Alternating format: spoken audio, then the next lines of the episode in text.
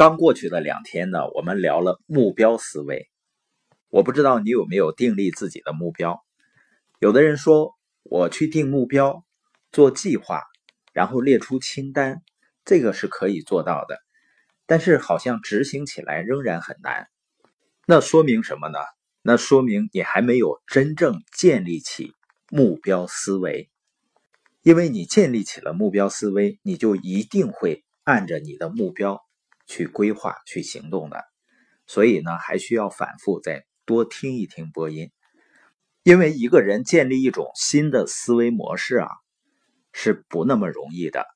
首先有认知，然后呢，通过重复建立起全新的思维模式。那今天我们聊一聊积极思维和消极思维。我想平时啊，我们可能也会经常劝别人。要心态积极一些，但是有些人说我碰上这个事儿了，我怎么积极呢？实际上，它跟人的思维是有关系的。你会发现，拥有积极思维的人呢，他总预期会有好的事情发生，总是感到有希望，对人呢也往好处去想；而消极思维的人呢，对人容易有敌意，而且总感到会有不好的事儿发生。积极思维的人呢，他总是能够看到一个人啊，或者一件事情好的一方面；而消极思维的人呢，他很难满意。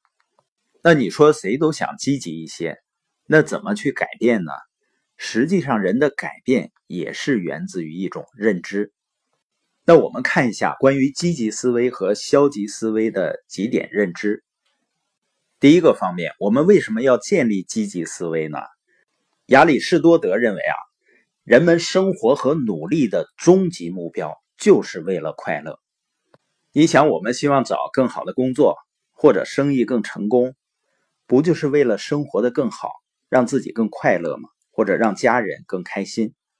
所以呢，大部分情况下，衡量一个人成功的真正标准，就是你是不是开心。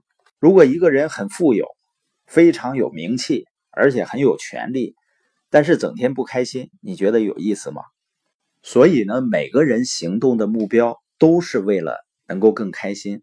包括比尔盖茨啊，那些捐款捐了很多的钱，如果捐钱让他觉得心疼很难受，那他会捐吗？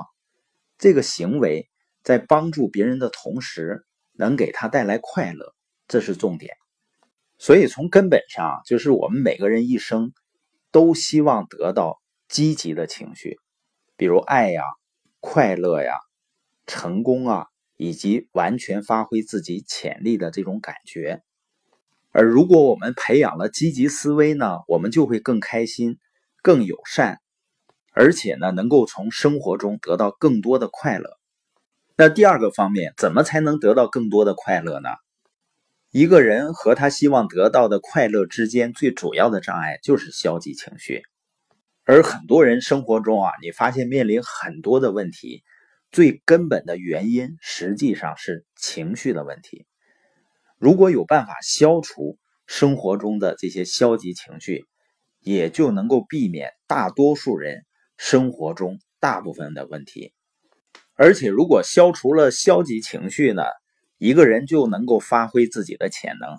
所以说呢，人生中最主要的任务是什么呢？就是删除掉消极情绪，所以有了消极情绪以后呢，你把它删除掉也行，移除也行，或者剪切也行。总之呢，不让这种消极的情绪蔓延，因为消极情绪习惯了呢，就会形成消极思维啊。那第三个方面的认知呢，就是人的大脑一次只能有一种想法，要么是积极的，要么是消极的。也就是说，你不让积极的情绪占据你的大脑，就会有消极的想法或情绪充满你的大脑。而且对大部分人来说呢，消极的思维是很容易出现的，因为大部分人的大脑默认设置就是消极思维，而积极的思维呢，需要努力和下决心才能实现，直到把它变成你对生活和所处环境的自然反应。而且呢，通过学习和练习，你可以成为一个纯粹的积极思维的人。也就是说，人的消极情绪呢，也是这个人对周围的人和环境做出回应和反应的习惯性方式。